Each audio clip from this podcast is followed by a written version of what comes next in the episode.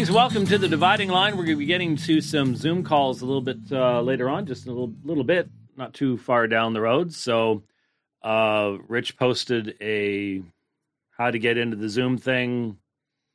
I think there's even a video on it somewhere. I think.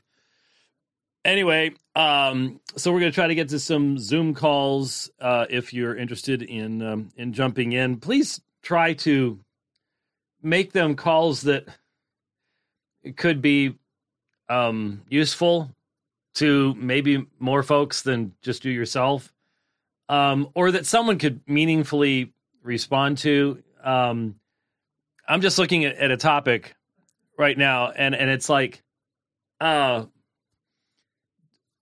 it's it's so specific that that it would it would require a tremendous amount of preparation to meaningfully comment on it. Uh, so um, and there's no way for me to do that, obviously. So, anyway, uh, a couple things. First, since it's in front of everybody right now uh, on social media, the video of the young woman in uh, England who has uh, violated these draconian, tyrannical 1984 all over again. I guess you didn't actually read the book in school. Laws that have been passed in a number of countries where you are not allowed to say anything about abortion within a certain distance of a place they murder babies. I mean, it's it is the uh, the states um, another way the state clearly sponsors um, the murder of unborn children. And so there's this woman, and she's just standing there. She's standing um, off the road uh, in some bushes, basically, totally silent. And she's arrested um, because she was specifically asked, Are you praying? And she said, I might be praying in my head. She was not praying out loud. She's just standing there silently. And she's arrested for violation. And, and, and, and, and the cop actually talks about, well, we need to protect people. And I, I just, I just asked on Twitter, I said, what, what happened to the souls of these people? What what is it like to be the servant of the state and to have to do the things that this guy is doing? I, I'm not saying I feel sorry for the guy because I don't. Um, but I am pointing out to him, uh, who knows, maybe in God's providence, someone might point him to somebody who would say, Do, do you realize, do, do you understand that there is a day of judgment coming? The the fundamental difference between Western culture today and Western culture only seventy years ago is seventy years ago, everybody knew judgment was coming, that there would be a day of judgment, and that reality has been now it, it takes twelve years, thirteen years of public school and university, and the complicity of Hollywood and everything else to, and of course, the destruction of the nuclear family and everything goes with that, uh, to silence that conscience that is a part of our created nature. It's taken a lot of work. It's been very purposeful, very purposeful, very intentional, uh, and very successful. Very successful. So you see this happening in Western culture, and you know what's coming um, for us. Um, there are places that want to do the exact same thing. We just have this um, thing called the Constitution that, though it's got numerous holes blown through it already, and we'll have more, um, unless God does something major in this nation as far as revival is concerned. These folks in the UK don't have that kind of thing. And so it is amazing to watch. It's sad uh, to even consider what's going on there, and that you cannot stand within a certain distance of a place of the murder of unborn children and pray. Can you imagine the British people of the 19th century, 18th century, 17th century? If you told them that someday this is what would be going on, that the, the homosexuality, the profaning of marriage, the uh, grooming of children, the murder of unborn children, just a level of public indecency that is now just. I mean, I had a friend last night.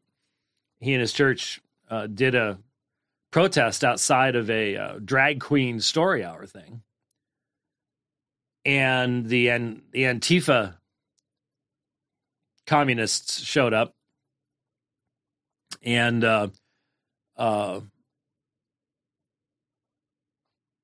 the he he just said it was just astonishing the the behavior, the language, the degradation, the human degradation that he not only that they were there to protest, um, but that he saw uh, amongst the people that were there to defend this kind of behavior that I can certainly remember when nobody defended it, and it wasn't that long ago.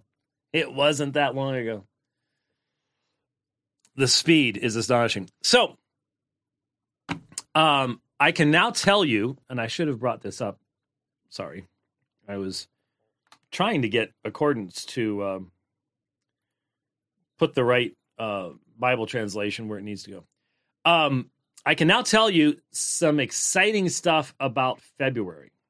Oh, by the way, tonight I'm going to be with Andrew Rappaport on his um, apologetics webcast uh, starting um, three hours from now, I believe.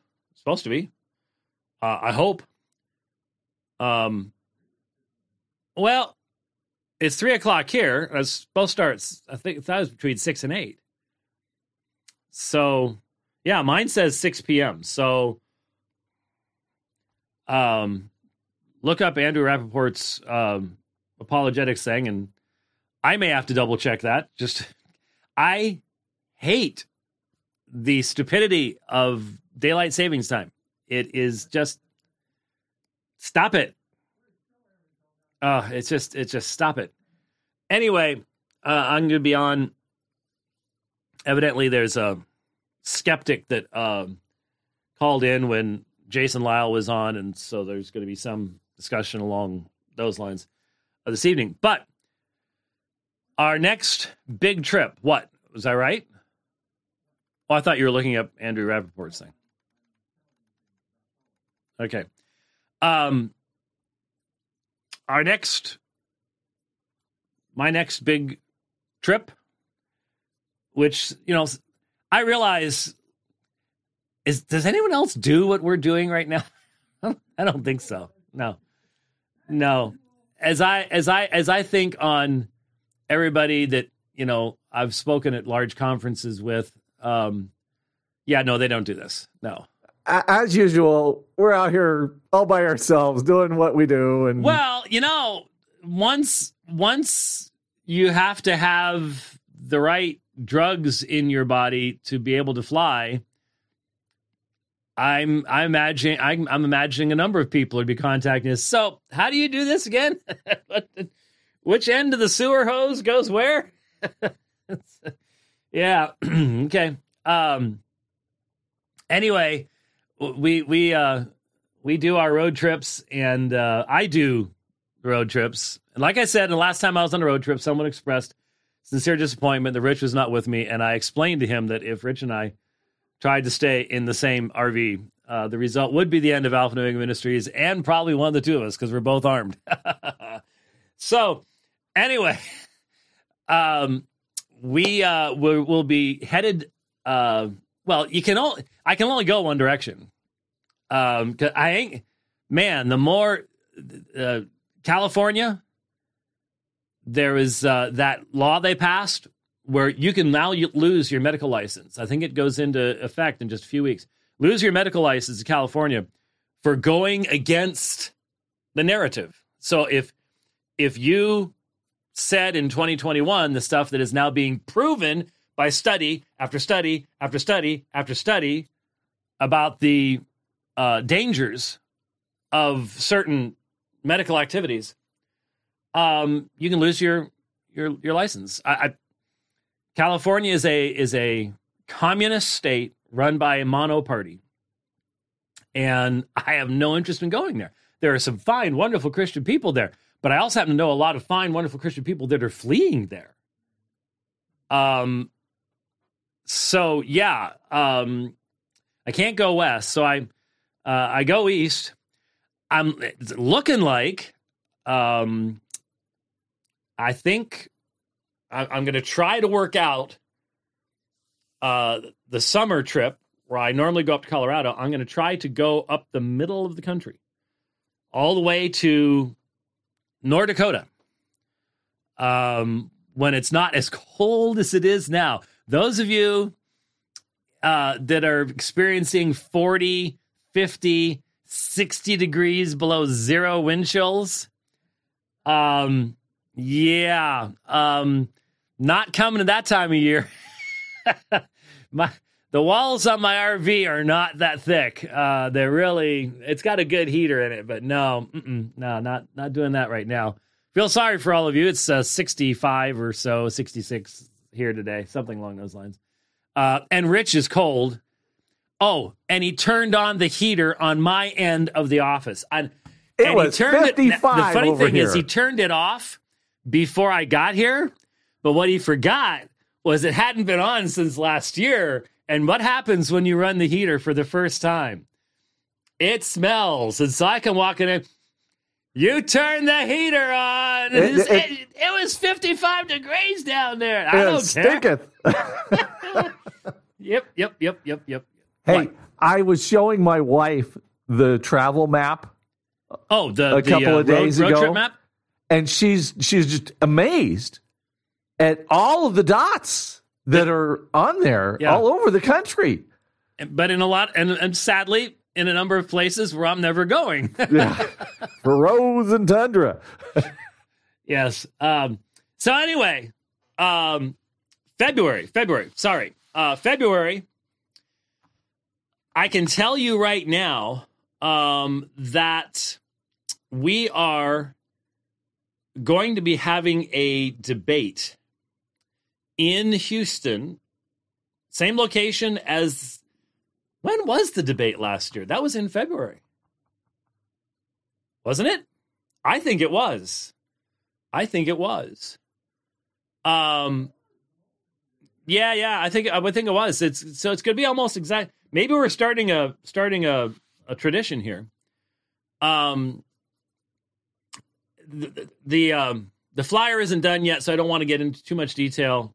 Um, but we are going to have a debate on, I believe, the seventh, or is it the eighth? I should have been more careful about this. Um, yeah, might be the eighth, Wednesday the eighth. Either that or it's Tuesday the seventh. we'll have the specific details. Uh, I could pull up the email and it would be right there, but I'm, I'm not going to waste your time with that. Anyway, the subject is what is marriage? And I will be debating uh, an individual who's uh, widely published, um, but is, I would describe as fully deconstructed progressivist. So, um, issues of biblical authority and interpretation and all that type of stuff will be front and center. That's the kind of people we're dealing with a lot. So I'm hoping it will be useful and representational. Uh, it'll be very early on in the trip. Uh, I think I leave that Saturday uh, and head head that direction. And uh, then I'm going from there to Louisiana, where I will be speaking on Roman Catholicism, um, and then heading north in Louisiana, making a stop up toward Shreveport. I think it's Shreveport. Th- anyway, uh, and then heading over to um, Jeffrey Rice's church, and we will have a debate there. I know that one is on Saturday the 18th. I believe the conference actually starts on the 16th. Uh, but on Saturday the 18th, um, I will have a debate. Um, and uh, what will be interesting about that is I yesterday I watched uh, a debate between the man I'll be debating, who's the King James only representative, and Dan Barker. So, who I've debated twice formally, but we had actually engaged a number of times on. Um, was Barker part of the atheist series we did? I think he was. I think he was because I, my first encounter with him was on the Tom Leykis show on KFYI, and I was, uh, it, it, that one too. Really, that's amazing. Um, these go back to the 1980s. Uh, that's how long Dan Barker and I uh, have gone at each other, and um, so it's fascinating to be on the the King James only guy's side, obviously, uh, but to be about to debate him, having debated Dan Barker a number of times, though that's not something I would really look, be thinking about doing in the future for various reasons. So, anyways, uh, that will be on Saturday the 18th in, I believe it's Tullahoma, I think is the name, uh, the location there in um, in Tennessee. And obviously, once you know, we'll, we'll be putting all this up on the on the website. Uh, if you're in the area and you'd like to uh, go to those uh, those debates, so uh, two debates coming up in uh, February, and um, hoping for another debate in um, May, and then of course April first in Salt Lake City. Uh, Jeff Durbin and I will be debating two agnostics on whether morality is possible without God.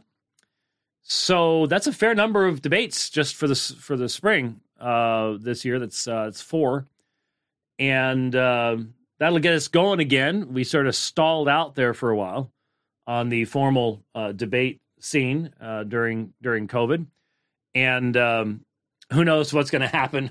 You know, I I could.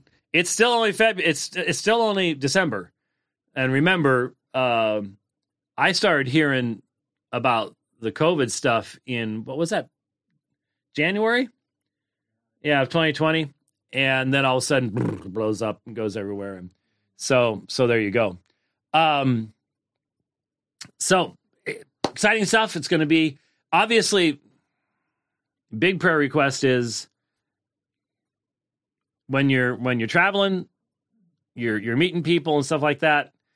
And my my my immune system's a good one, but nothing's perfect. So um, pray for for continued health on uh, a very lengthy uh, trip because uh, I don't. I think I'd be. It's going to be one, two, three and a half weeks or so uh, on the road. So uh, pray for uh, pray for that. That will be that'll be exciting. I'm excited about it and looking forward to meeting all of you down there. And um, so so Houston, here we come again.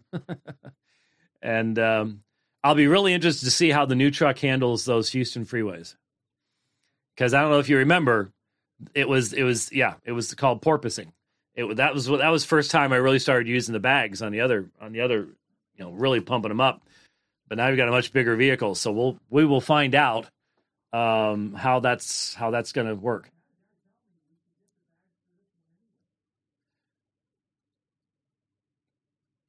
Wait, he said you we should.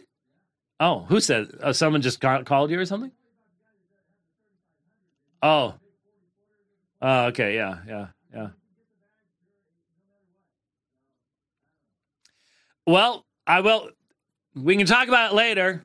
It's really not the issue right now, but I will. I will admit that it is awfully nice to be able to raise the the the the, the truck up. Uh, that that saved me. Yeah, that that saved me uh, a number of times. Yeah, but yeah, we don't need to ra- raise it up much. We've got that's that's not our problem. So, anyways. Oh, topics. Yes. Oh, okay. All right. So we've got one, two, three, four, five, six. Wow. Okay. Well, that that'll probably get us through the rest of the rest of the hour. Um. Well, that's seven. Uh, if we start with Bruce, right? Bruce still there? All right. I think Bruce is the first one up. So uh, I guess I need to find this thing here. So, you know, this is like 1952 technology, and and we're still we're st- it's you know it still works, but you would think we'd have something better now. All right, let's talk to Bruce. Hello, Bruce. Hi, Dr. White. How, are, you? First, first time, long time, all those things. It's a privilege to speak to you. Yes, sir. What's up? Um, so I've had I had the opportunity to speak with the Mr. Jay Dyer. Uh, Uh, we we debated for about half an hour. Um, I sent that over to Rich. Actually, I, I, I'm Yes. sure you're a busy man, but if you want to listen, you can. Um, but I just wanted to bring this up. So the thing that I really wanted to hammer him on, although he got into all sorts of things, as you can imagine, canon of scripture, and Nestorianism, heresy, etc. But the thing that that was difficult for me to try and portray, and I thought maybe you could help me with this, was, in in other words, they're presupposing an epistemology that is not based in the word; it's based in some corporal authority of the church and so they they raise the question constantly as to where their epistemological standard even arises and so to me they're operating under uh, an authority of scripture um, but they're not um, acknowledging that truth. So even if they were to say the bishops consenting you know under consensus dogmatize or, or create doctrine over the years there's still a standard by which they have to be held to. And they won't they won't admit that that standard is the standard of scripture whether oral or written. So I just wanted to know like how you would navigate that. You know, it's it's really it's basically presuppositionalism, of course, but it, it just just wanted to get your take on that specifically. Well, uh, and again, for, for folks that aren't familiar with um, Eastern Orthodoxy, uh, my my my perspective on on especially the apologists, the, apologist, Eastern Orthodox apologists in the West, and Jay Dyer is is a clear mixture of things because he's been different things at different times and has moved long ways, and I'm not sure that he really um, recognizes how he's been influenced by each of the various stopping points he's had in his uh, rather wide journey. But um, Western apologists for Eastern Orthodoxy are very different than the actual Eastern Orthodox people that I've interacted with. And one of the things I've tried to explain to people, one of the reasons I've, I don't think it would even really be helpful to even try to write a book on the subject, is Eastern Orthodoxy involves a completely different way of thinking than most of us in the West are really even capable of of doing. And as a result, it's um, in the West we end up arguing the same topics that we do with Roman Catholicism, but that's not really that doesn't really necessarily get to um, what is uh, taught within countries that are orthodox. So where you you have cultural orthodoxy and you have um, uh, you know just widespread uh, uh, expression of of orthodoxy, which in most instances creates a nominalism, a a, a cultural form, rather than a a, a really lively uh, spiritual form. But still, um, so Russian Orthodoxy, Greek Orthodoxy, Ukrainian Orthodoxy now, and all the stuff that's going on with that. Uh, those are, you know, uh, different things. And one of my criticisms all along, one of my observations has been that it seems to me that Orthodoxy is encased in a wall of, in four walls of tradition frozen in time. And uh, so the the obvious reality is is that even let's say let's even push it all the way back to seventh century that that that seventh century um, tradition in the East is the bedrock, the foundation. There was a lot of development before that, and there was a lot of diversity before that, and so there has to there has to have been over time, um, picking and choosing what was going to be uh, allowed to define the liturgy and the understanding of what the liturgy meant and and everything that comes from that. And so there has been a process of of development. And clearly, uh, historically, there was a movement away from the uh, and, and, and acceptance of the true nature of Scripture as the norma normata that had already begun by that that period in time. Now, it obviously goes much, much, much farther than that in Rome and and all the things that happened there. And and Orthodoxy at least has not had the kind of in most areas has not had the kind of um, development that uh, Rome has, um, as far as how far it, it goes. But still, there was um, in those in those centuries post Nicene Orthodoxy and and up into like I said, let's go ahead and say seventh century.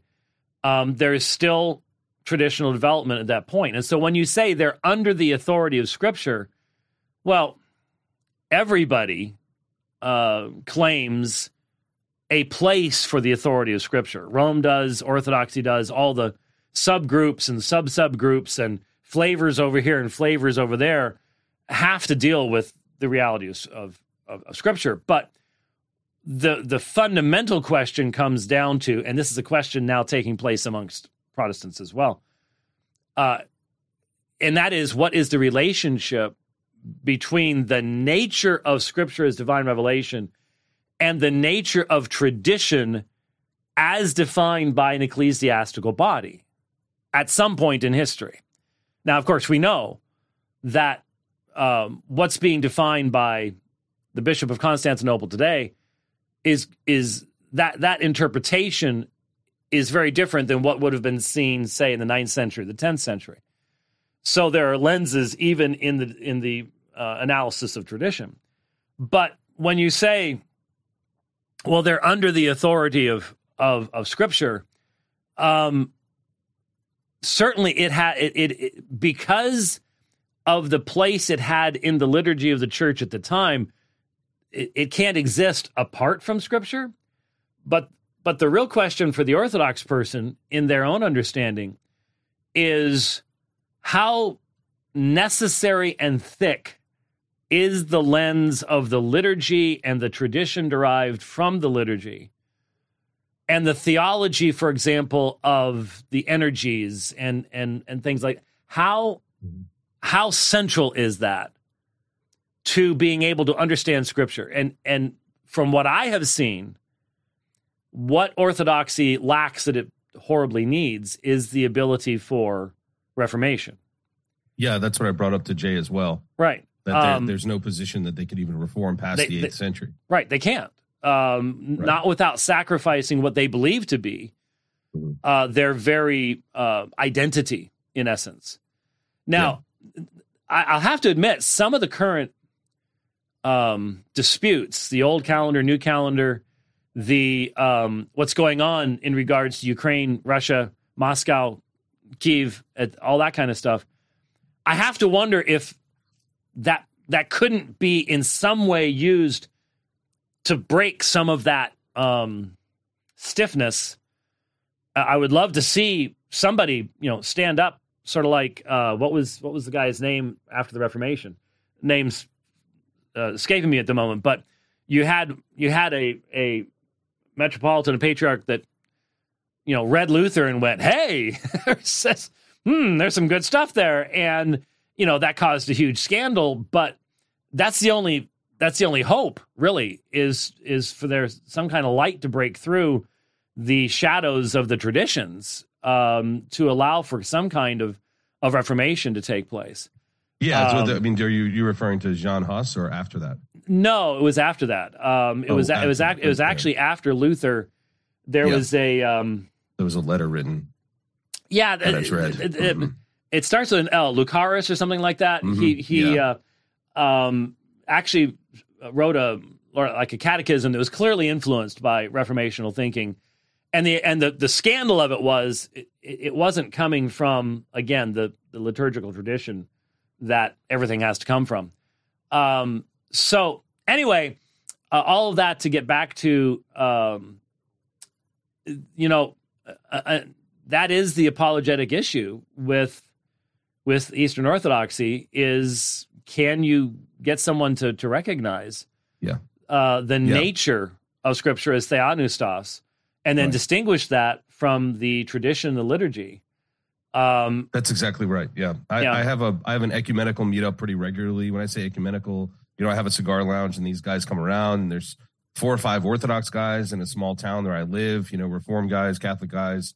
And it's that's the constant issue. It is it is the issue of the it, day it, has to be. every time. It, Yeah. it, it you can't you can't the attempt the attempt to get beyond this sort of like to be honest with you uh, take a look at the the Lutheran Catholic Accord in 99 trying to pretend that we now have agreement by just simply skipping the word alone yeah, what does that what does that actually do it, it, it does it, it does not actually accomplish any kind of advancement as far as a meaningful discussion is concerned.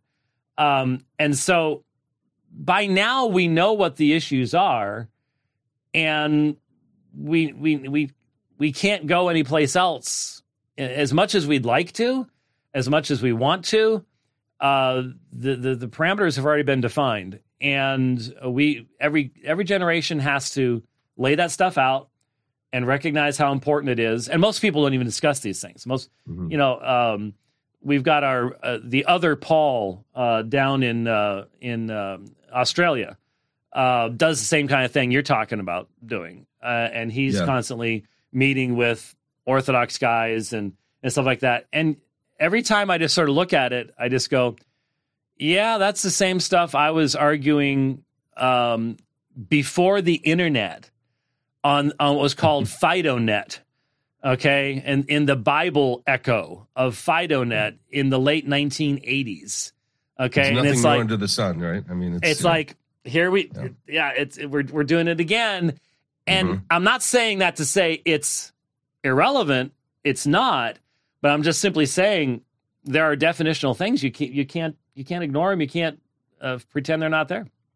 Yeah, and Jay, and Jay even claims to be a presuppositionalist, and so we have this debate regularly amongst the other acolytes of Jay Dyer, and you know they they're presupposition. They just claim, well, we have a different presupposition, right? And so it's it's always to the authority of Scripture is the issue, and they've basically borrowed this strange version of Van Tillian apologetic and presupposed the church as opposed to the authority of Scripture. Well, it's So that's where we fascinating because because again, um, years and years and years ago, one of the things that struck me was when Scott Hahn converted, he started using Presbyterian Reformed language to try to express specifically Tridentine soteriological concepts.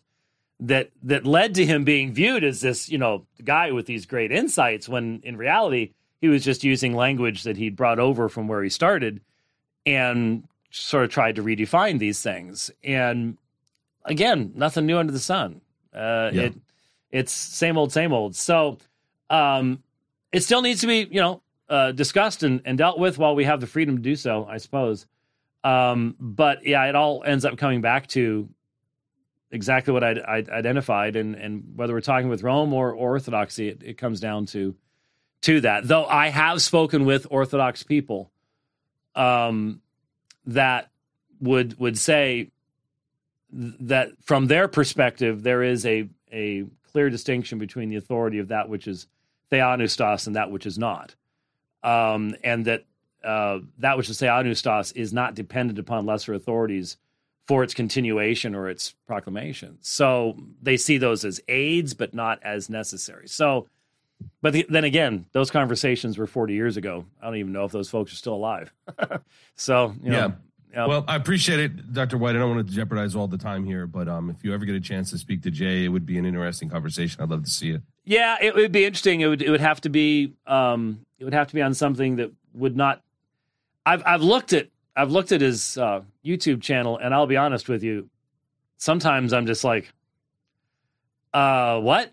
Uh, I mean, he he addresses pretty much everything. I think he's Yeah. pretty much recording every day, and it's a wide variety of stuff. And my only concern is I, I want stuff that's done to, to to have an audience wider than just simply one person who you know li- like gi- give you an example.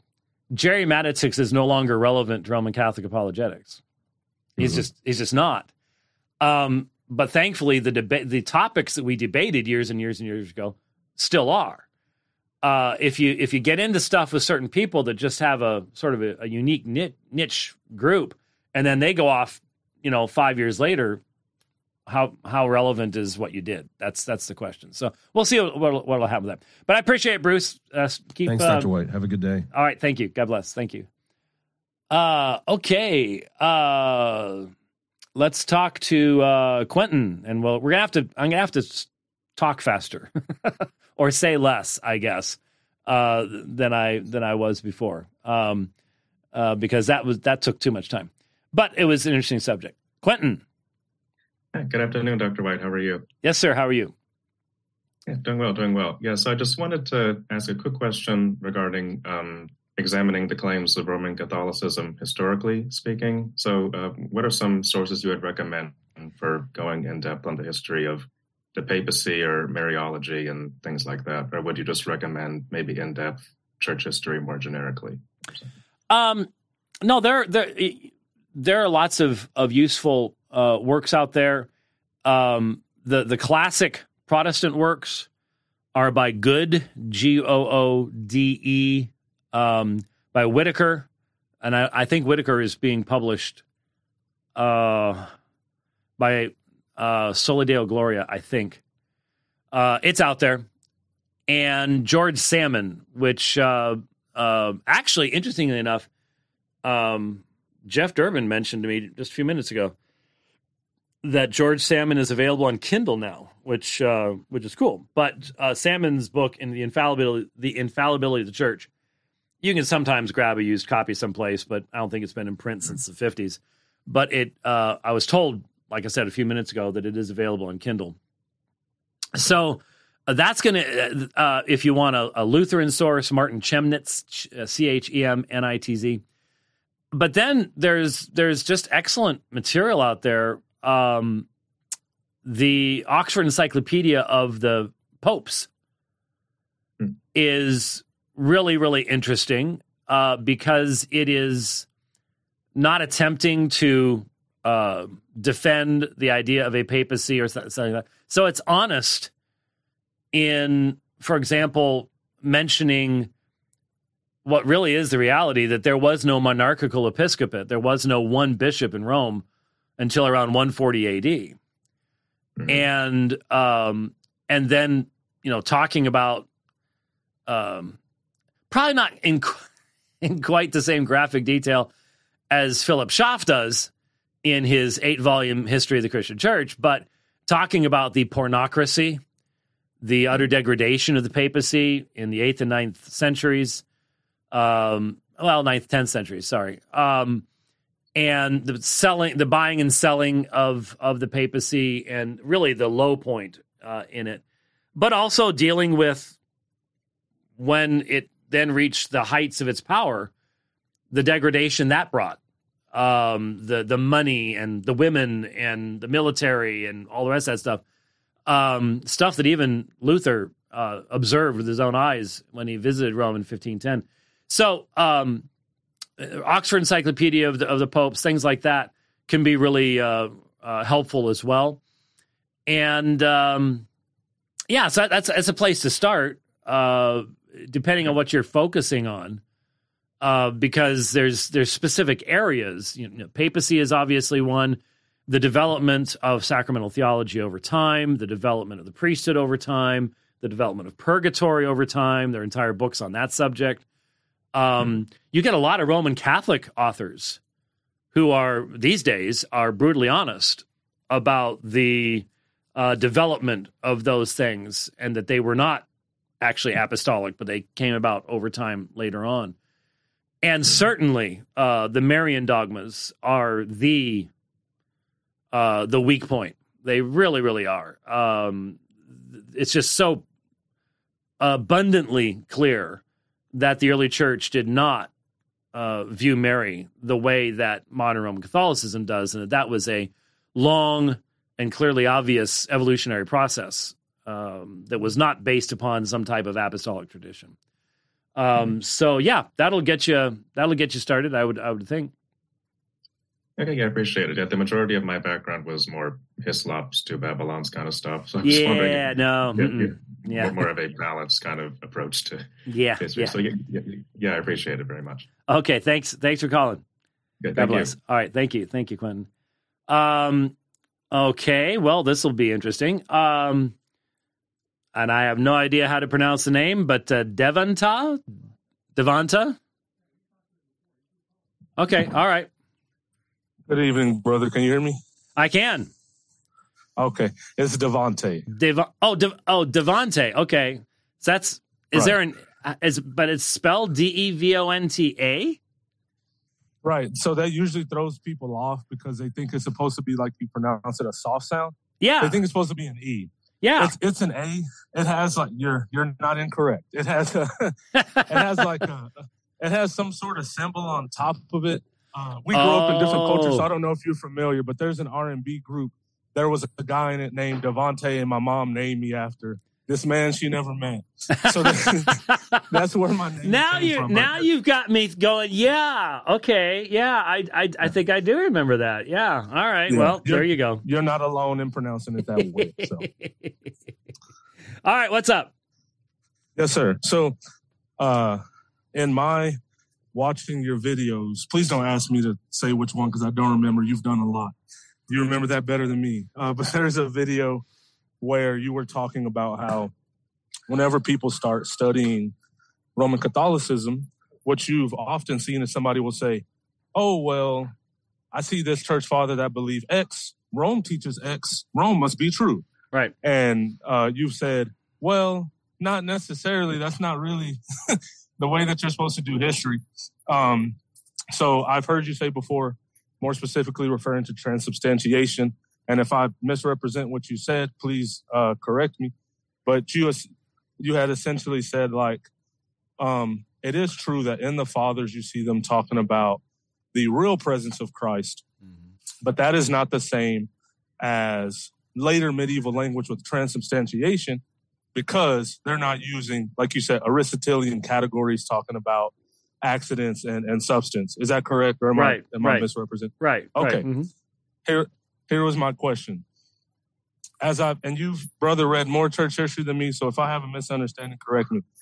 As I've read like some fathers like Ambrose of Milan and Cyril of Jerusalem, though they're not using the words accident and substance, I'm gonna be honest, bro. It sounds like they're describing transubstantiation, though they're not using those those words. So it's, I'm, I, I guess I'm just saying, like, what is? They're not using those terms, but they seem to be describing that reality. So, like, I don't know. Well, what do we do how would that? Give, give me an example because the um, you know both of both of those uh, when you look at a guy especially when you mention Ambrose, he's extremely influential for Augustine.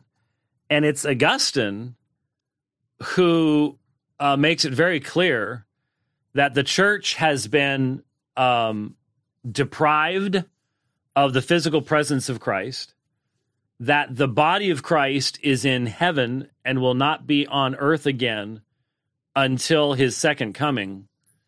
Um, and he he he specifically uses this language and talks about he who has believed uh, eats with the teeth um, and and and and drinks with the mouth, and he he puts those in the context not of transubstantiation but of faith and and and so on and so forth. So if if Ambrose is utilizing some type of categories um, that would differentiate between what is physically seen and what is spiritually present. Now, now there's a difference between you know maybe what you're thinking of is the fact that what you have in uh, earlier writers who do not have Aristotle's categories anywhere else is the discussion of uh, the reality of spiritual presence that goes against what you see with the physical eyes.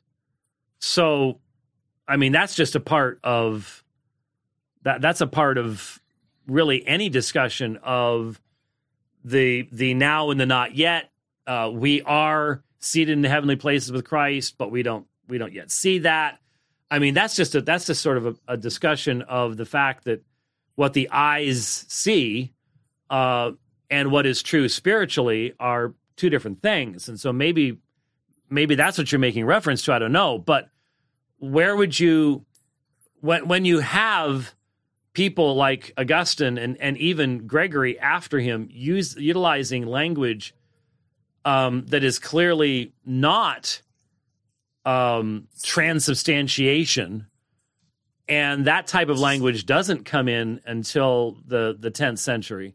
What what kind of language are are you are you saying speaks to you as if it as if it was?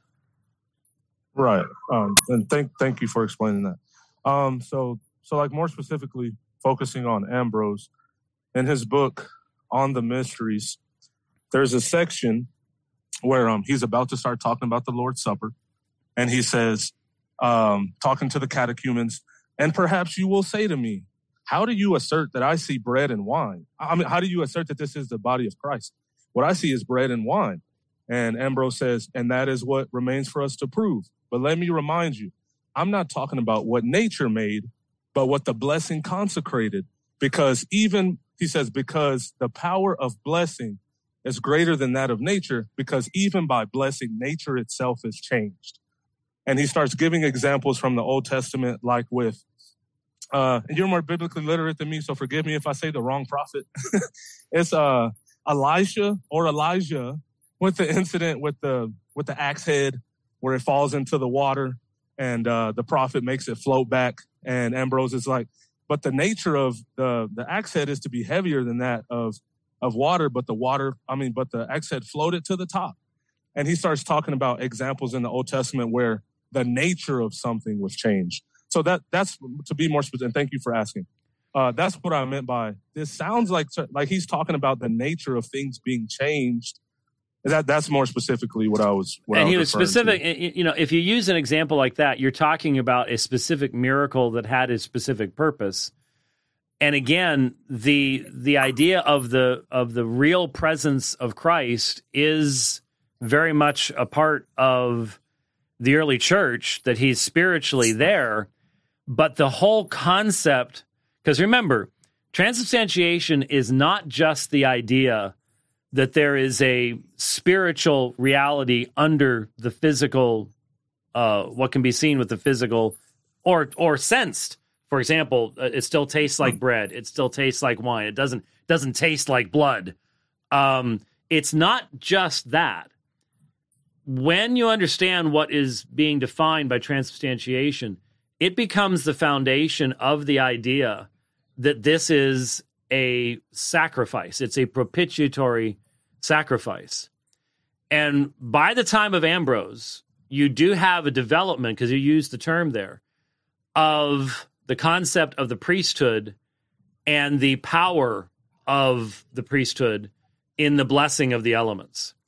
And that's going to become extremely important once you get into the medieval period and you get all of the uh, sacramental connections that, that come along with this, all the miracles, the bleeding uh, hosts, and, and all the rest of the stuff it becomes very much associated with the idea of the priest and his power to consecrate uh, the, the host. So that has now it, it, it's in the position of being developed, but it it has reached a a certain level uh, in in Ambrose uh, that can be seen, for example, in his his view of his own authority as a bishop and and things like that. So so that now has has taken place, and so you have in the instruction to the catechumens there that you just read from. Um, he's explaining how Christ is present spiritually, and he's associating it with a sacramental theology. That that was again, if if you go back to the third century and uh, Cyprian, Stephen, the Novatian controversy, the Donatist controversy, sacramentology is developing at that point in time. Now, what's fascinating is this couldn't be apostolic because if you've seen my debate with Mitch Pacwa on on the papacy, um, there really is, and I mean, he doesn't say that straight out, but he says there is a development where presbyters become priests, so on and so forth.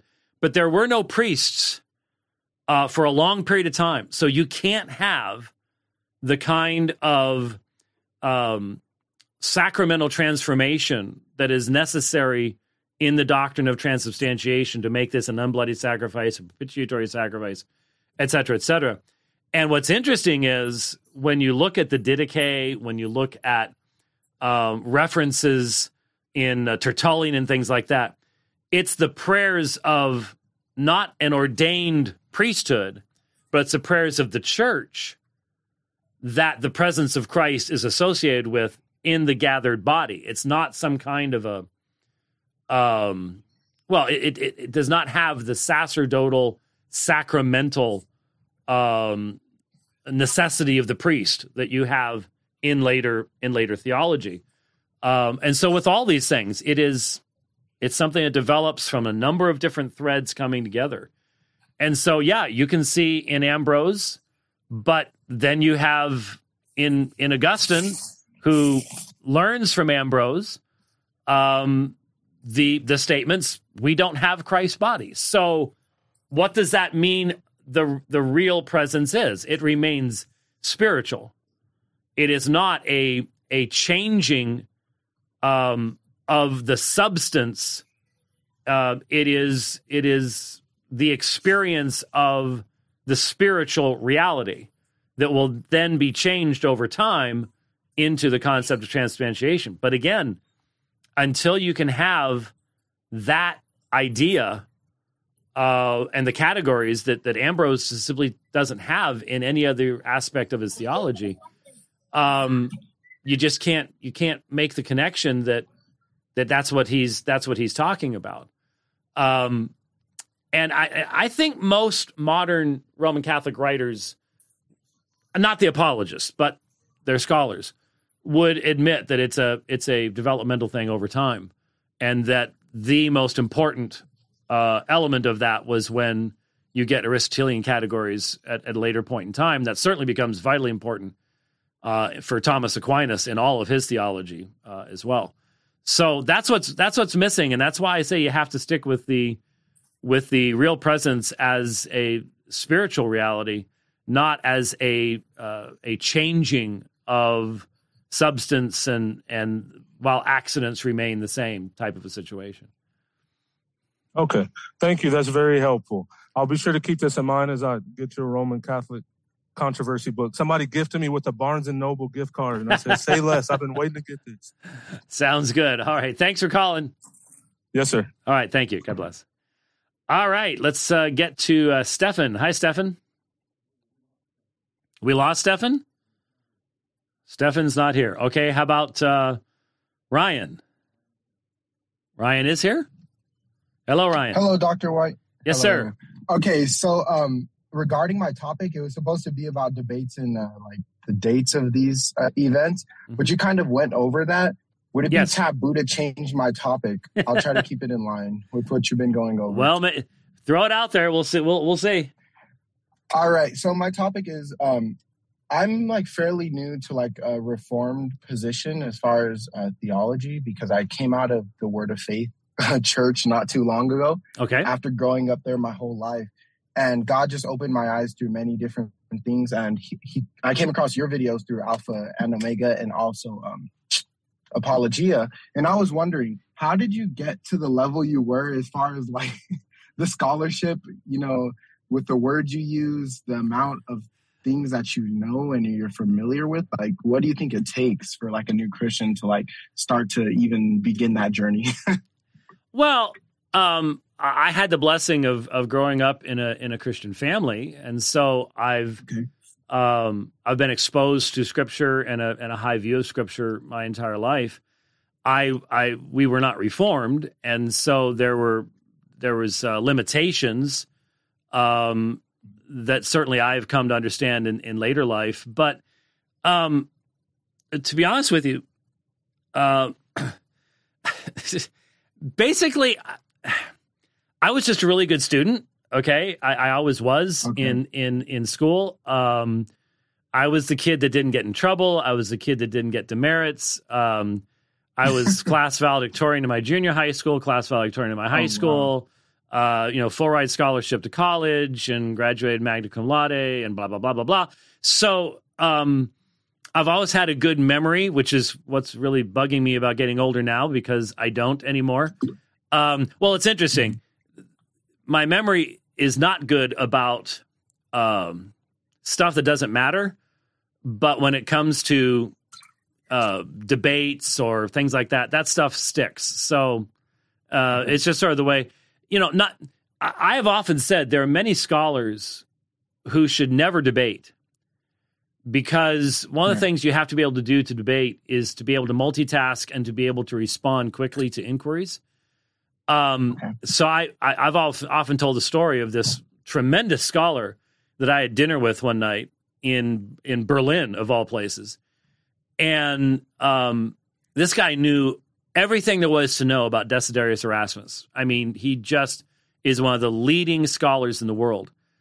But when you would ask him a question, he would literally sit there and stare at you silently for about 30 seconds. Now, 30 seconds is a long time. That's called yeah. dead air, okay?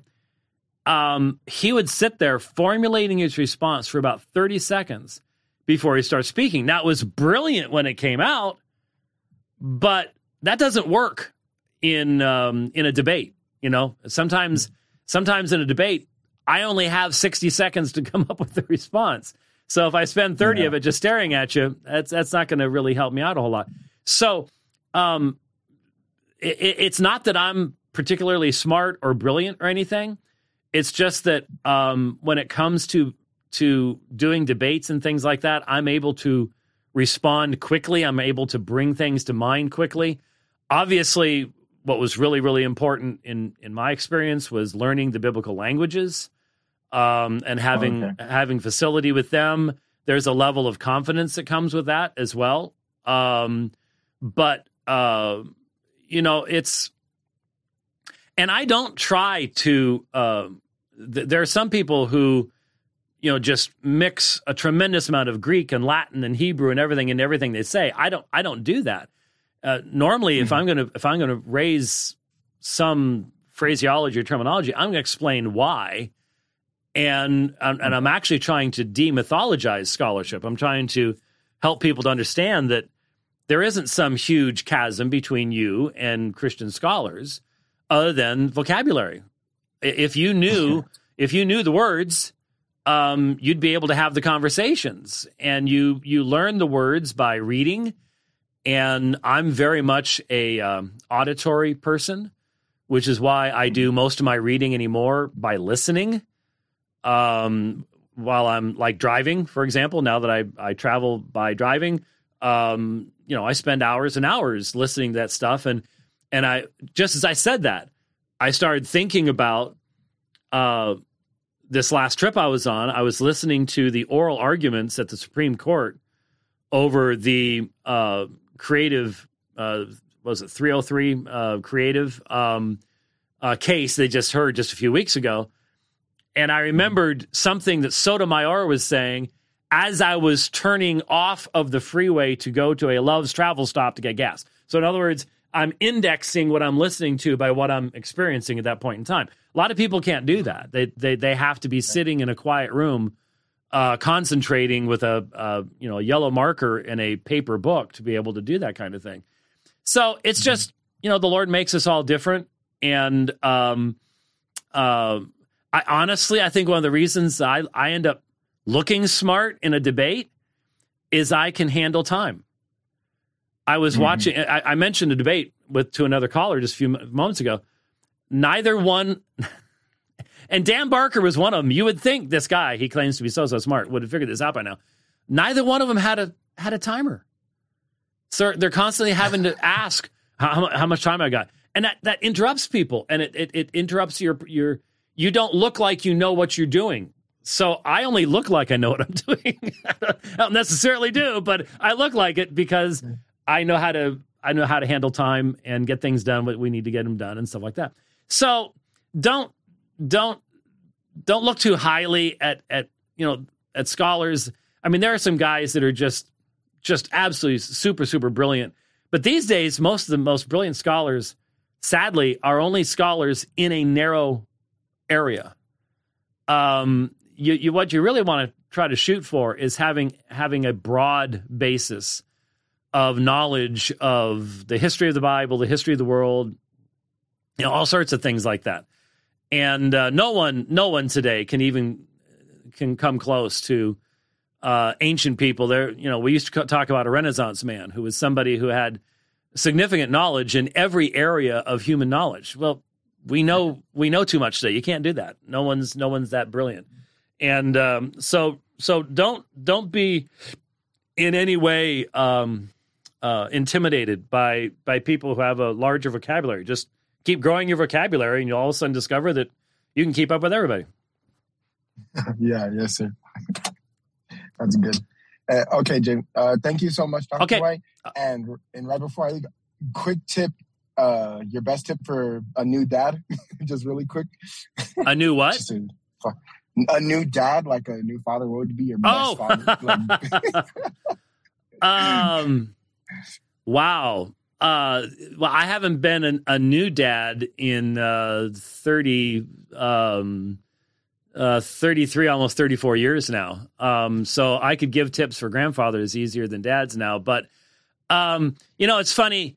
I asked my dad when my wife was pregnant with her first child, I, I said, um, How did you instill in me such a desire to, to not disappoint you because uh, you know I I didn't get into the trouble that a lot of teenagers get into because I could just see what it would do to my parents and the look that I would receive um, would just crush me.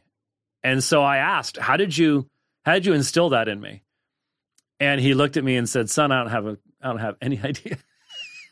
he said, but we just simply from the beginning have always you know directed you to scripture and to honoring god with with whatever gifts god gives to you. And and um, um, so i wanted to have you know the the the, the surefire bullet uh, from my dad but he he didn't give it to me. There there isn't simple simple things.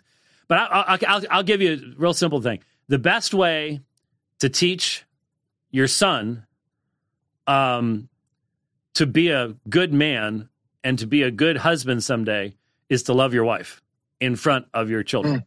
How's that? That's good. All right. That's good. Thank now, you, I, am going to interject here because okay. James's father had uh, a, a major impact on me in my 20s. And there was a, he had a number of sayings, but one of the sayings that he had uh, just stuck with me.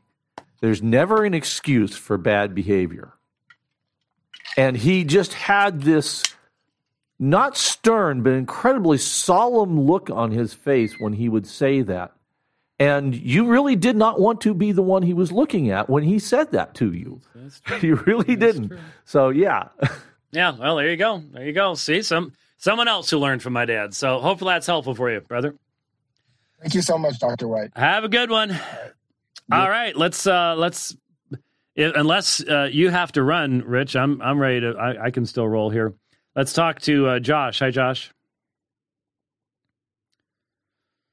Hello, Josh. Hey, hey, hey yes, sorry sir. about that. No problem. Thanks for taking my call, Dr. White. Honor to talk to you. The only mm-hmm. thing I would add to that last caller is uh, when my kids were little, I would lay next to them at night and listen to James White debates. the only downfall, the, the only downfall to that is they argue really well with me now. So, um, so that's a double-edged sword right there. that is a double-edged. Believe me, uh, because that's my daughter. Yeah, uh, when you yeah. when you see the when you see the videos and Summer's sitting on the front row, then you realize uh, later on, yeah, well, you got only got yourself to blame. Uh, my my wife right. gave up arguing with my with my daughter uh, when she was about ten. So anyway. Anyways, um, hey, I wanted to talk to you real quick about Ukraine. My wife and I um, have a ministry that we help run. Uh, we work really closely with a pastor out in Ukraine. Um, we're, you know, we're we're we're engaged on a daily basis with with the people, and we we just love them. And we're seeing amazing things happening um, through God and, and through really what's happening there. And uh, it, it, threw me a little bit, and it has lately. Some of the rhetoric we're hearing when it comes to support of Ukraine and the financial support our government's offering in particular. And you had tweeted, yeah. it was yesterday about that. Yeah, and yeah. I guess it's it's, I guess it's, it's scary. It is it, scary. it's scary because I, I, wonder. You go ahead. Well, look, I I know where you're going with it because uh, yeah. you know when this thing first started you know, uh, I see the pictures of um, the building in Irpin where I taught going up in flames because it's been it's been bombed, it's been shelled uh, yeah. by the Russians, and you know, it's just natural for me to be, you know, very much yay. But then I've just had to, I've had to come to the realization. I was there in 2014 when the quote unquote revolution took place. I landed I literally landed in in Kiev uh, about four hours before the Americans said, "Don't go to Ukraine." um, yeah, I remember you uh, going yeah, through that. Yeah. yeah, and so I didn't know anything about the geopolitical stuff going on there, but the the reality is, um, from what as I see things right now, I'm torn between two things. One is I, I want to see um, Nick, um, and and all the people associated with the church uh, there safe and able to minister and able to to do all the things they're doing. And I, I don't want to hear that any of them have been killed, and and so I I don't want the Russians taking over and all the rest of that kind of stuff.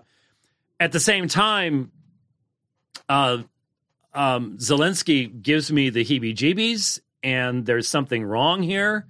We don't know where all this money's going. And we're escalating this thing. And now we're talking Patriot missiles. And you've got a, a guy in Russia with 6,000 nuclear warheads. Uh, and it just seems to me, eh, for example, NATO? Really? Uh, that, I, I mean, I just I, I sit back and I go, wait a minute. We went this close to nuclear war with Russia over Cuba. And that's the exact same thing. Uh, p- putting, making Ukraine part of NATO is the same thing as making Cuba part of the Russian sphere of influence. And we would not allow it. And now we're trying to do it over there. It just seems to me, I'm very, very, very concerned. I do not trust my government. I do not trust my government at all any longer. I'm sorry. I used to. I don't anymore. And so it does seem to me that Ukraine has become um, a mechanism for. I'm not sure exactly what the end end goal here is, but I think that that the American the American government is using Ukrainian lives to accomplish something else that that is it's horrible. And so I, I look at my own country and I go, uh, would would we do something like that? Yep. Answer is yes, we would definitely do something like that. And so, how do you put that together with the fact that there are beautiful Ukrainian yeah. um, Christians? Well, in 2019, the last big uh, it, the last big trip I took over there, I taught in Samara, Russia, and there are wonderful Christians in Samara, Russia. And so there are wonderful Christian people. And I'll never forget, I was there in Irpin, and it, it just struck me the first time that I attended uh, chapel service uh, at the school there to hear these beautiful Slavic voices uh, singing in Russian um, songs that I know in English, but it, it, you know, I was raised. I was I was a child of the Cold War. Uh, I was raised think you know our our nuclear weapons were aimed at them and theirs were aimed at us, and those were the two. You know, no, they were the big baddies, and and now I'm there listening to Christians uh, singing and and realizing, my goodness, um, this never really crossed my mind uh, as to how I was raised and how I, how I grew up. So how do I put all this together? Um, uh, you know, the, the Ukrainian. Have you you've been to Ukraine then, right? Uh, my wife was there just a couple weeks ago, actually. Okay, all right, but maybe it's but you haven't. I haven't yet. Nope. Okay, all right. If you ever go, um, and of course things could be different now. Uh, I, I, I was only there in peacetime. Um, but I was in a I was in a taxi cab coming from the airport out to Irpin. And I'm telling you, I was literally, I mean, it was I don't know if you can see me right now, but I'm just holding on because the road is so rough. It is horrific. And the the taxi driver, he looks in the rearview mirror and he sees me just barely holding on back there. And in the worst broken English you'll ever hear, is probably the only thing he can say in English. He goes, Ukrainian massage. yeah. She had a very similar account, my wife did. That's funny. Well, and and I asked I asked my friends, I'm like, can't you all fix the roads? And they all just looked at each other and said, Well, the money has been allocated, but you need to understand yeah. um, you, you, the Ukrainian government is incredibly corrupt, as is Russian government. I mean, it's just it's just the way things are. It's how they live, and it, and and it's just expected. And so there is tremendous um, uh, corruption in the Ukrainian uh, government, and I'm just very, very, very concerned uh, that all we're doing is laundering money and killing Ukrainians in the process and extending this whole thing out. If we had leaders in the United States that would be leaders, and we don't right now, um, we wouldn't be talking about Ukraine and NATO. Uh, we would take that completely off the table and we would try to find a way to have peace. Um, but that's not going to happen uh, because there's something going on here. I'm it, it looks really obvious. We were the ones that ones that took out the the pipeline. Um, and why? I I cannot fathom all of it. All I know um, is throwing billions and billions and billions and billions and billions of dollars in there and escalating and escalating and escalating um, could get uh, a billion people killed. And once the nuclear bombs start going off, um, wow, um, that that's a that's a tragedy of of monumental proportions. So it's uh, I would say in answer to your question, how do you support Ukrainian believers? Um, you you give them everything if we can. It, it, it's difficult to do, but you give them everything they need to be able to continue doing the things that they're doing. But the idea yeah. of of extending this war forever, um, I uh, the Ukrainian people are ev- eventually going to have to stand up and and say something about that too, as as the Russian people are. I mean, the number of lives that have been lost already is making Vietnam look like a like a scratch. It's terrible. It's horrific. It's yeah. horrific. It really, really is. Um, but unfortunately, it doesn't seem to me that the leadership in either country is willing to, or ours, um, or in NATO especially, is willing to do what needs to be done to actually bring an end to all of this stuff. So, so I am torn, but I, am not torn about the fact that it. Um, what we saw yesterday, what we saw yesterday was choreographed with with um, uh, costumes and everything else. Let's just let's just be honest. There's there's no reason for Zelensky to be dressing the way he's dressing or anything else like that. This is all meant to communicate something, um, and I I don't think that it's overly helpful for our our brothers and sisters over there. I really don't. So. Well, I appreciate appreciate you expanding on on your thoughts there and making a little more nuanced argument of it, right? Because I think that's that's always you know our heart is. I, I get the geopolitical conflict, but to your point, oh man, the the people, right? The people that we we know and love and support. Yeah. And yeah. We don't want them to get lost in it. And to your point, on on either side, right? like to, right, to either right. side of the government there. Right. I mean, so. those are those. I Russian soldiers dying uh, in the neighboring country is still a horrific death, and there are a lot of grieving people in in Russia that are very very afraid as well. So, you know, uh, what do you do? It's um, it's Absolutely. it's horrible. All right, thanks, thanks, brother. Thanks for your call. Thank you. Appreciate it. All right, God bless. Um, uh, let's let's press on real quick. Uh, anybody left? Uh, Jacob's here. Okay. All right, Jacob. Yeah. Uh, hey, um, I'm calling from Portland, Oregon, out here. Um, oh, I'm sorry. To talk to you. I know. Well, I'm actually moving to Salt Lake City in March with my wife, so we're getting out. Well, I I hate to tell you, but um, Salt Lake, the the Mormons have gone nutty. Oh, we yeah, we know, we know. We're we're okay with it. We're excited for the church uh, environment there, and the weather will be a little less rainy. I'll put it that way. Well, yeah, okay, almost any place is, yeah. So, so where where in Salt Lake are you going? Uh, we're going actually right to the South Jordan area. We're actually oh, okay. going to be going to uh, Wade's church. Um, oh, I was I was going to say I was going to say. Well, yeah. I I could recommend a church. it's a great church. We got to visit one week and meet with Wade. I've talked to him on the phone. He's a great guy. Wade great, great, great, uh, Wade Wade Orsini has the biggest heart in ministry. He's the you're, kindest you're, person I've is. ever met. There's one of the no, kindest people. There's no there's no question about it. He and Andrew are great great guys and so that's great. I'm glad to see that you're heading that way.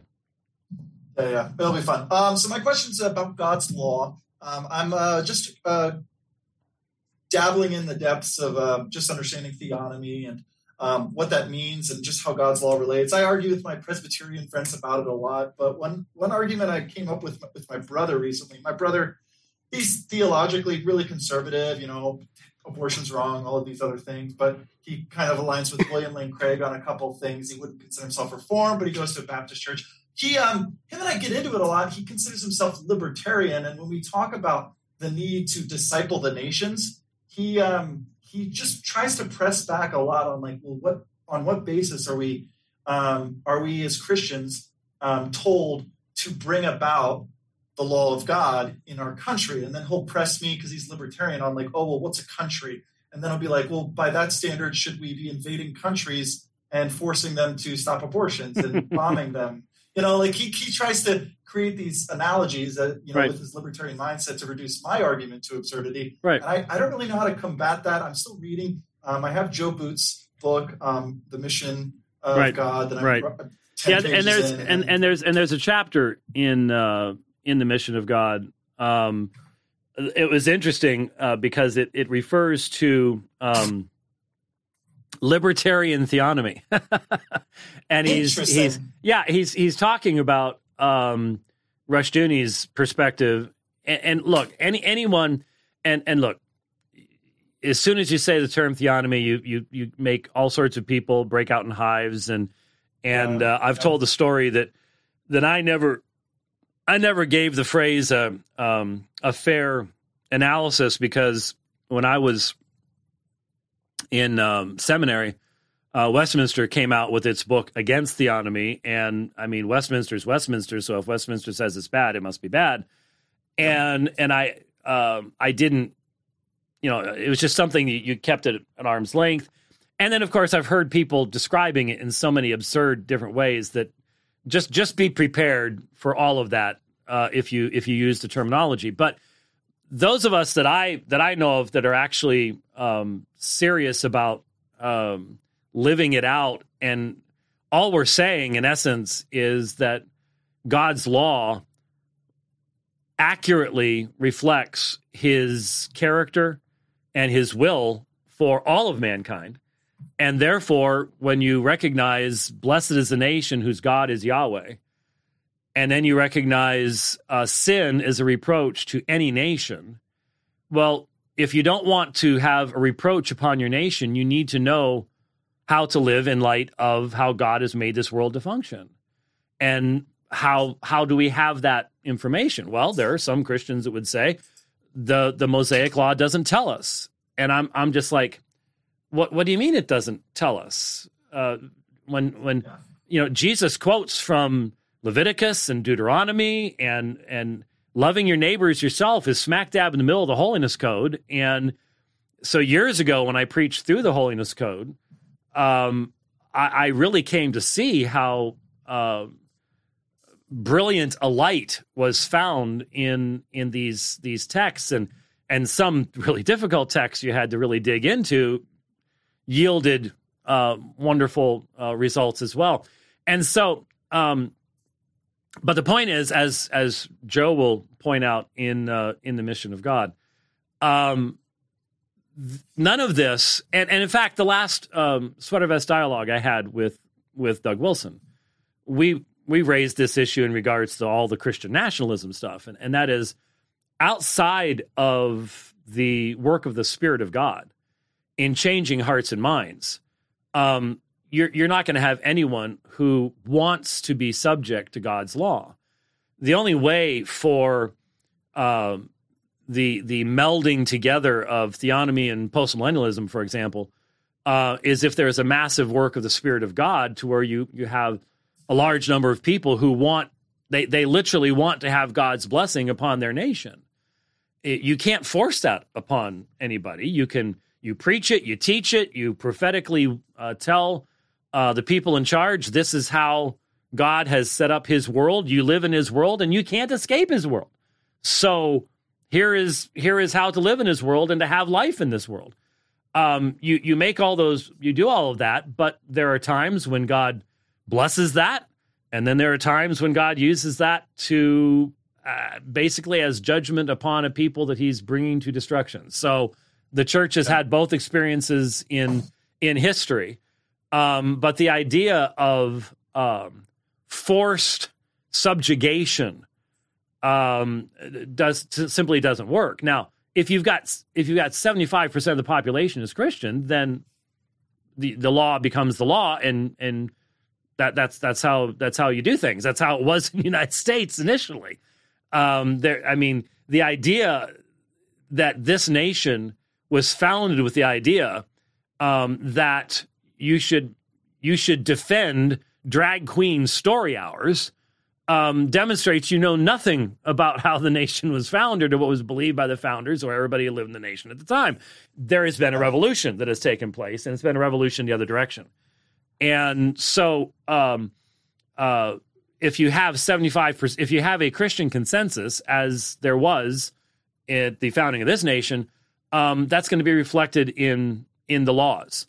Um, if that consensus declines over time because of apostasy and all sorts of other things, then you see what's happening in in our context and and you deal with it from there. But for for me, the the whole issue in regards to uh, theonomy really is uh, Jeremiah 31. Uh, I will write my law upon their hearts. What law? Well, it's the law of Christ. Okay. When Christ died upon the cross, he was fulfilling God's wrath based upon what again? What law? So all this attempting to make fine distinctions so you can just get rid of um, what we what we have in uh, in God's law, uh, I just don't see how it works. It, it doesn't it doesn't function. So it's not a matter of bombing other nations to get them to stop stop abortions, but it is it is sending missionaries uh, to proclaim to them um, the lordship of Christ. And um, when people turn to Christ, they want to know how to serve God, and God's given us a revelation. And uh, my Bible has sixty six books in it, not just twenty seven. Yeah, no, that's that's that's true. Uh, and I, I, know that um, I'm, I'm, kind of mainly into Bahnsen right now. Does Rushdoony have some? Uh, some people have said he has more extreme views. I have read very little, if any, by Rushdoony. So like, finish, finish, fin- read read Boot. Uh, Boot will help to give you a lens for uh, Rushdoony. Um, because okay. Rushdoony is huge. There's a lot there. Um, oh, yeah. and yes, he does have some extreme views on cer- certain things, but Joe goes through a lot of that stuff in the Mission of God. So I think that would be helpful. Okay. Well, thank right. you so much for answering my question. I appreciate it. All right. Thanks. Uh, and uh, when when you get into Salt Lake? Uh, we're leaving uh, probably in the first second week of March. Uh, my wife and I will be moving out there. Well, uh, um, we have a we have a debate in Salt Lake City. Jeff Durbin and I will be doing a debate uh, on April first in Salt Lake. Uh, our ethics, oh, okay. our ethics, our ethics possible without God. So um, the church. I, I, if I'm there, I'll be attending. All righty. We'll look forward to seeing you then. Thanks for your call. All right, last one. Let's talk to Kent. Hello, Kent. Hi, this is Kent. I'm calling in from Indiana. So I know you've gone a little longer, so I'll try to keep this quick here. Um, my question mainly has to do with keeping theological balance when it comes to, especially just uh, your relationships with others. So I'll just read my question here. What is your advice for keeping theological balance and not giving in to those who feel the need to kick anyone out of the kingdom who doesn't who don't agree with all your theological or cultural specifics? So an example for this would be um, say like a Calvinist comparing uh, who has a relationship with Arminians or maybe people who are more moderate politically if you're more of a conservative, uh, just for more of the context of the question. Um, I'm a little bit newer to, um, I guess, reformed beliefs. And sometimes I think I have a tendency to want to have pretty strong views. And then there's just thoughts that sort of come in where it's like, well, if this person um, that I have a relationship with doesn't believe X, then clearly they're not a Christian. When yeah. I know that's yeah. not true because I you know a lot of times they're family members. I know they love the Lord. Um, but sometimes I struggle with yeah like, trying to not be more extreme. Right. Well, uh, if if you're sort of new, you may have not heard the the uh, the phrase "cage stage," um, where I, it. I, I have heard that a little bit from some of your videos. Yes. Yes, cage cage stage is where it's it's better to put a Calvinist in a cage so he won't hurt himself or others. Uh, and then once he gets to a, a, point of maturity, we can we can let him out and uh, he won't he won't uh, harm himself or, or anyone else. And I, I fully understand it. I get it, and it's a very good question. And it is a matter of maturity over time. Um, and I fully understand the um, the pressures because the the mindset is well, look, it, it's so clear to me. Uh, it should be clear to you if you have the Spirit of God. The problem is, especially for a reformed person, that doesn't work because um, for most of us, we lived a major portion of our Christian life before we came to understand the doctrines of grace. And th- that doesn't mean we became Christians the day that we that we figured this whole thing out. And if it was God's grace and His Spirit that led us to these understandings, then we have to go. You know, God chose that time in my life uh, to bring me to an understanding of these things, and that other person may not yet be at that point. and so i can't i can't pretend to be god and demand that right now they need to uh, you know change their views and, and agree with me uh, god may have a purpose why uh, they continue with their their perspectives uh, he did for me and i know he has for for others as well and so if it's up to God, then we're we're trying to force His hand uh, at at that point. We we can't do that. So the important thing is to know what the the main things are, and to not constantly be harping on in your own mind. Yeah, okay, you say that, but if you believe this, then that means this, this, this, and this, and that eventually means you're going to yeah. be wrong on something over here. Um, be thankful for the fact that you have blessed inconsistencies in your own theology, and you still do, and you always will, and that there are blessed inconsistencies in other people's theologies as well. And uh, don't don't give in to the sort of fundamentalist mindset that if anyone disagrees with me, that that makes my faith less secure. That it, it shouldn't matter what other people believe. Um, your faith should be based upon uh, your relationship with Christ and and the scriptures, and what happens to other people shouldn't change any of that.